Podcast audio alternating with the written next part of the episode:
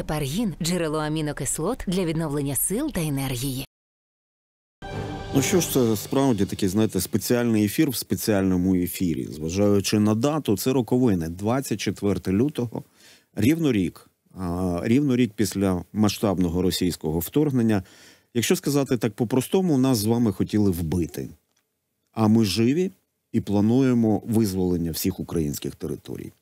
Включно із Кримом. Якщо у когось із іноземних партнерів чи просто політиків є сумніви стосовно цього, то я думаю, що ці сумніви треба викинути за борт.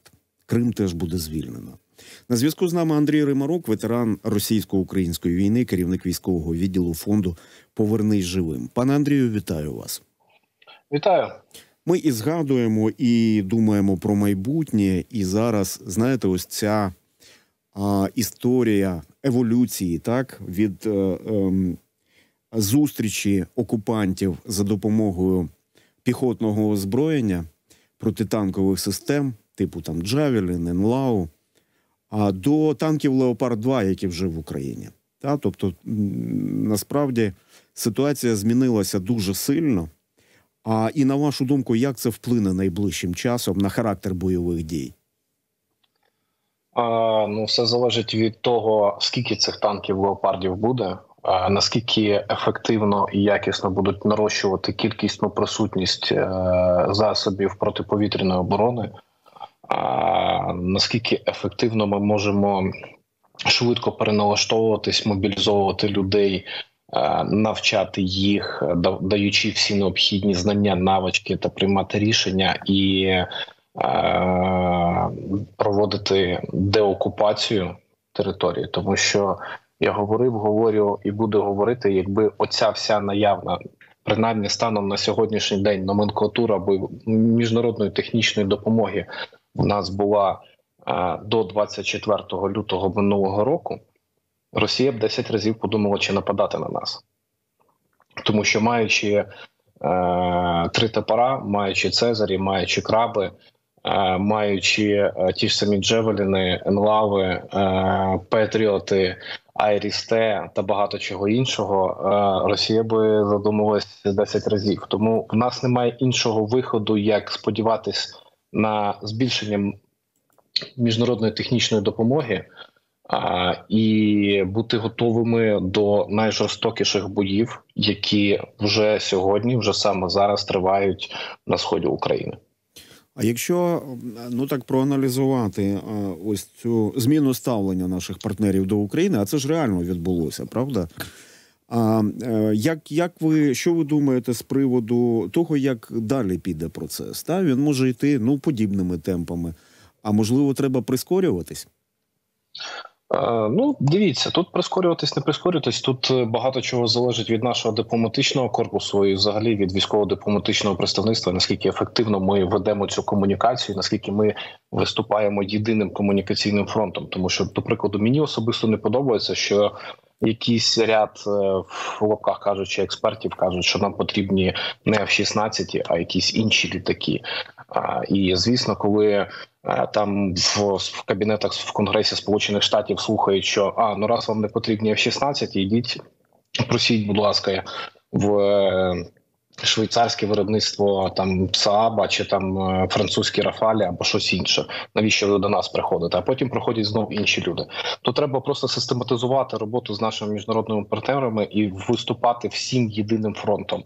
Волонтерам, експертам, в лапках експертам, дипломатам, і чітко формалізувати і відстоювати свою точку зору. Це, ну, приведу приклад так само, як з Хімарсами. Дали нам Хімарси, і тепер вже ворог навчився, він розуміє, що в нас є можливість знищувати його командні пункти та важливі тилові бази на глибину там шістдесят-сімдесят кілометрів. Він що робить? Він відтягує цю всю історію на глибину сто плюс кілометрів, і тепер у нас немає іншого виходу, як просто виходити, показувати доказову базу, що ми не можемо знищити їхню логістику, ми не можемо повпливати на таку глибину, дайте нам ракету трошечки потужніше, яка буде летіти на сто двадцять на сто п'ятдесят кілометрів. Це є для нас величезною підставою. І перемовини, до прикладу, з цього приводу зараз тривають. І одним з таких перших дзвіночків це було в останньому пакеті допомоги авіаційні бомби, які керовані, які будуть летіти на сто плюс кілометрів. Це є тому показник. Тому я більш ніж впевнений, що найближчим часом наші міжнародні партнери покроково і системно, дивлячись, як міняється хід бойових дій, і вони так само покроково і системно нам міняють номенклатуру міжнародної технічної допомоги. Ми згадуємо, згадуємо все, що відбувалося, починаючи з двадцять четвертого лютого минулого року. Скажіть відверто, у вас було, була впевненість, що ми втримаємо Київ? Звісно, і ця впевненість з'явилась, напевно, десь на третій, на четвертий день, тому що коли ти бачиш кількість озброєних людей, кількість людей, які штурмують військові комісаріати, кількість людей, які приходили в точки, де роздавали зброю, бачиш, що це підняття духу. Я згадую двадцять четверте число, коли нам просто в офіс тягнули в чорних пакетах мільйони там гривень і доларів. Дистриб'ютори і виробники просто звозили свою продукцію, яку ми в них купували так от сотнями одиниць безкоштовно. Сотні людей приходили і зголосились нам допомагати, і це все так трошечки одночасно підняло дух. І коли відбулась же саме Гостомельська операція, ми їх стримали на рівні Гостомеля, їм, для них преградою була річка Ірпінь, і на, пів, і, на пів, і на північі так само була річка Ірпінь преградою, ми їх вибили за Вишгород і туди далі ближче Димера. А тоді просто була впевненість в тому, що вони не зможуть логістично втримати таку величезну територію, в яку вони, на яку вони заглибились. Далі справа пішла за нашими диверсантами, за нашим підпіллям в складі там сил спеціальних операцій, головного управління розвідки, Альфи, Служби безпеки України, Національної поліції, Національної гвардії, яка просто-напросто знищувала їх в тилу. І буквально скільки місяць часу вони були вимушені просто-напросто відкочуватись назад, відкочуватись і відкочуватись. І, до, і достатньо швидко, інколи просто тікаючи. Тобто битва за Гостомель стала ключовою, так? А в, а, в обороні Києва? Головне їх було стримати і не дати зайти в Київ. Бої на півночі і на західних околицях міста, і на північному сході міста. І тут немало важливо зіграв фактор оборони Чернігова, тому що вони сконцентрували свої сили та засоби на захопленні ще й Чернігова, і Чернігів не впав. Вони туди перекинули не меншу частину. Намагання вибити їх з Сум, оці всі от три дійові точки змусили їх буквально за три-чотири тижні вже задуматись над тим, а не піти, а не, не піти би нам геть з півночі України, тому що е, вони, у них такий був, знаєте, фантастичний план е, закрити е, всю присутність наших бойових підрозділів на сході України і оточити їх там. Тому що, ну, давайте дивитись правді вічі, у нас основний кадровий е, і бойовий потенціал на той момент перебував на сході України. І вони з захопленням Києва мріяли спустити ще нижче вниз по річці Дніпро, захопити Харків і просто-напросто оточити наше угрупування в зоні проведення операції Об'єднаних Сил. А на Київщині, на Київщині вчасно були проведені руйнування комунікацій, так? Підриви мостів, дамб, ви згадали річку Ірпінь, яка розлилася. А у вас є міркування, чому... Чому за подібним сценарієм ми не діяли на півдні нашої країни, а і, на жаль, ось цей перехід Чонгару залишається величезним знаком запитання, чому і як це сталося. І, власне, ми бачимо наслідки. Це окуповані досі частина півдня України і захоплена Запорізька атомна станція. Це ж важливе питання. Дуже важливе питання. У мене так само є досить багато питань до деяких високопоставлених осіб, але я не хочу зараз про це говорити. І я думаю, що після війни на це я знайду сили час, аби задати це питання людям. Тому що питань дуже багато. І по мінуванню, і по переходу перешийку, і в нас там було наявне озброєння, яке б могло б їх і спинити. Чому так сталося? Ну, питань занадто багато, ніж відповідей, тому залишимо це на потім. Поки що маємо те, що маємо. на Харківщині і на Херсонщині Збройні сили зробили максимум з можливого і вибили ворога геть як можна далі. І продовжуємо стримувати їх на тих рубежах, на яких вони є останніх декілька місяців, і картина поки що не міняється. Наші Збройні сили просто-напросто унікальні в тому, що протистоять такій, ну просто сотні, там сотні тисяч людей нас постійно штурмують, намагаються захопити, ми тримаємо стрій. Досить часто можна почути, що ось цю війну називають народною війною. Ви згадали про значення українських спецслужб в тилу ворога.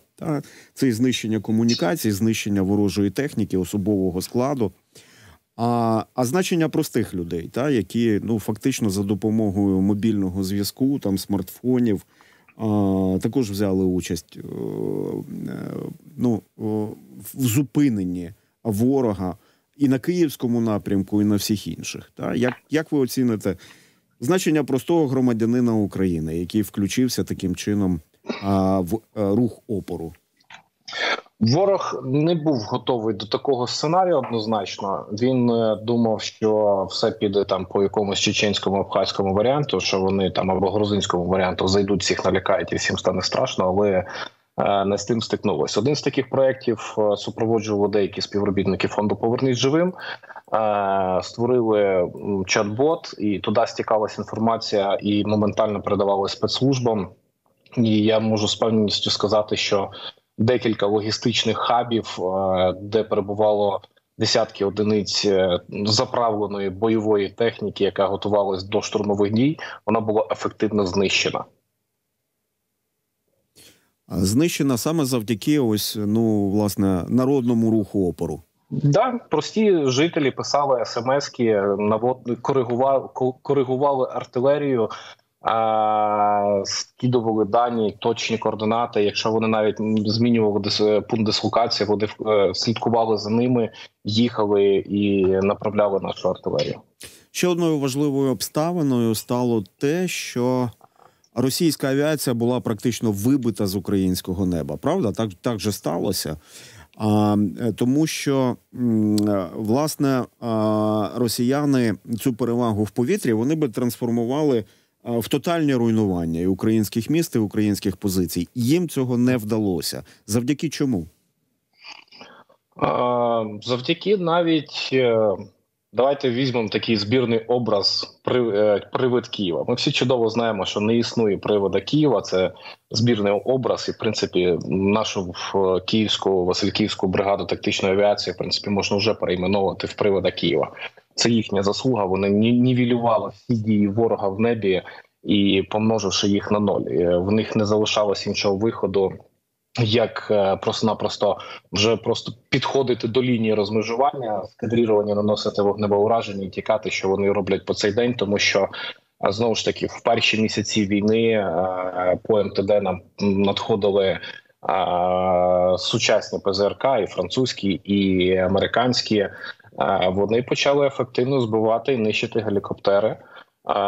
Після того, як вони втратили десятки одиниць, вони задумались, якщо в такому темпі ми будемо продовжувати, ми залишимось без авіації. Тому вони почали вже десь з квітня місяця діяти занадто обережно, але, як показує практика, наші хлопці вже вивчають їхню тактику застосування авіації, і в середньому на тиждень ми збиваємо принаймні один винищувач і декілька гелікоптерів. Це ми бачимо в щоденних сводках, на відео, в соціальних мережах, як результат підтвердження е, дій наших військовослужбовців. Себто можемо констатувати, що на сьогодні російська фронтова авіація подавлена, вона не відіграє суттєвої ролі на театрі бойових дій. Мені, мені дуже сильно не сподобалось ця оцей іпсошний вкид, який там останні декілька тижнів крутився, що Російська Федерація стягує там ближче до України свою тактичну та стратегічну авіацію, буде бомбити нас всі міста, та вони навіть не залетять. Насиченість ПЗРК, насиченість ЗРК вже настільки, хотілося б її мати набагато більше, але в них шансів немає. Я би тут хотів запевнити всіх українців, літак не перетне державний кордон або лінію розмежування, він буде моментально знищений. Ну, і до цього ж треба додати удари по базам стратегічних бомбардувальників, які вглиб Росії розташовані на багато сотень кілометрів. І, до речі, ось ця спецоперація, вона провела, я так розумію, неізгладимое впечатлення на російського диктатора, який про це згадав навіть під час а, цієї своєї промови перед своїми прибічниками. А подібні рейди в майбутньому, як ви оцінюєте? Ну, з точки зору технічної, в тому числі, як представник такого потужного фонду. У нас є технічні рішення, вони вже працюють. Ми поки що про них не можемо говорити. Десь в майбутньому будемо привідкривати частково завісу, але нехай це для ворога буде сюрпризом. І тут можу просто-напросто процитувати президента України Володимира Олександровича Зеленського: продовжуйте курити там, ще де не попали. А це ж стосується і окупованої території Криму, я так розумію. Так, точно. А що з такою комунікацією Кримський міст? Е, мені здається, оця осіння, цей осінній перформанс, який вдався нашим прес-службам, це було тільки прелюдія. А на вашу думку, які, якщо так осягнути минулий рік, який закінчився, ну, двадцять четвертого числа почався новий відлік а, українського протистояння. А, які ключові битви двадцять другого року ви можете відзначити? Звісно, це битва за столицю України. Другим етапом було автоматичне звільнення північних регіонів. Це Чернігівщина, Сумщина. Це передислокація наших військ і нова тактика. Завдяки матеріально-технічній допомозі ми почали виснажувати тилові пункти росіян на тимчасово окупованих територіях. І потім битва за Харківщину і повне їхнє вибиття з Харківської області і звільнення Херсону. В цей час росіяни теж намагалися вчитись, так? Перегруповуватись, намагалися атакувати нас дронами, частину з яких вони тягнуть з Ірану, чи закуповують, чи обмінюють. Наскільки змінилась тактика і якісний склад російської армії? Вони теж вчаться, на превеликий жаль, і основні знання черпають з трьох напрямків. Це та, сам театр бойових дій. Вони по-іншому вже почали підходити до, деякі, до, до планування своїх операцій. А, по а, багатьом напрямкам я бачу такий самий сценарій, який використовували Збройні Сили України минулого року літом і весною. А, друге, вони а, вчаться в своїх партнерів, в іранців, які виступають тут консультантами по застосуванню своїх там Б П Л А.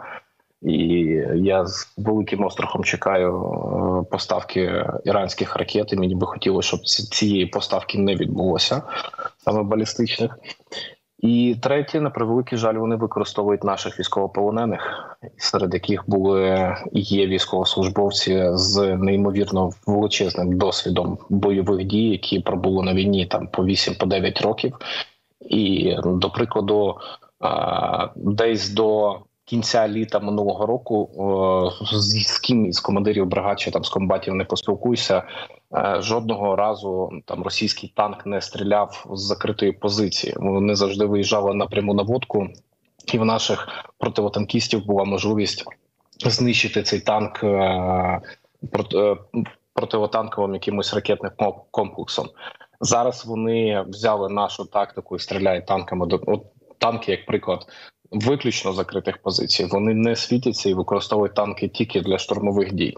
Це вже є першим показником. Вони так само почали економити боєприпаси, і весь вогонь артилерії у них ведеться виключно під коригування з безпілотних авіаційних комплексів, на відміну того, що там до середини минулого року, навіть до осені, вони стріляли просто так от квадратами на обум, знищуючи цілі міста. Там можна згадувати Попасну, можна згадувати Лисичанськ, Сєвєродонецьк, Маріуполь, Волноваху та інші міста на сході України. Тактика їхня змінюється, вони постійно вчаться, вони постійно вдосконалюються, але тут перевага в тому, що, на превеликий жаль, в Російській Федер... на території Російської Федерації вже і закінчуються всі наркомани і зеки. Вони всі загинули вже на сході України, і ми продовжуємо перемолювати цей російський непотріб, який перебуває на тимчасово окупованій території. В них закінчується кадровий потенціал. Питання в тому, наскільки вони ефективно його готують, наприклад, на тій самій території Білорусі, вже використовуючи білоруських фахівців для підготовки своїх військових. Ну так, але це дивна історія, використовувати білоруських фахівців, які навіть в бою не були, правда? Але у них є оперативно-тактичні знання, вони позакінчували вищі навчальні заклади і вони принаймні залишились живими, на відміну від своїх російських колег. Тому Білорусь зараз просто-напросто використовується як територія для підготовки військовослужбовців. Це є в відкритих джерелах. Вони туди приїжджають, вчаться. І буквально там через три-чотири тижні відбувають на, на полі бою. Андрію, навіть західні аналітики військові говорять, що ця війна в Україні – це війна дронів. Ну, це одна з назв. Я розумію, що таких назв багато може бути. Одна з назв – це війна дронів. Знову ж таки, звертаюся до вас як до представника фонду з точки зору, з точки зору кількості і якості БПЛА. А можливе вирівнювання ситуації з насиченістю БПЛА на озброєнні української армії, в тому числі і безпілотників українського виробництва? В нас безпілотники українського виробництва разом з іноземною продукцією зараз дискутуються на рівні п'ятдесят на п'ятдесят. У нас розвідники, ну, найпопулярніші – це «Лелека сто», це «Фурія», це «Валькірія», це Пе Де два, Пе Де один, які, ну, на яких ми працювали останніх там п'ять, шість, сім років. У нас є досвід. Плюс по, по Ем Те Де заходить багато інших літаків та від волонтерів, там «Посейдони», «Пінгвіни», «Флай-Ай» та багато інших. Вони теж досить ефективно використовуються, і війна без них просто-напросто неможлива. Це розхідний матеріал, який коштує там мільйони доларів, і він просто втрачається на раз-два, і його потрібно поповнювати. Але в свою чергу і ворог несе втрати. А, тільки там я намагався вести, ми просто приймали участь в моделі ще до двадцять четвертого числа, встигли модернізувати всі зенітно-ракетні комплекси типу ОСА радянського виробництва, налагодивши систему зв'язку і взаємодії е, між бойовою машиною та командним пунктом.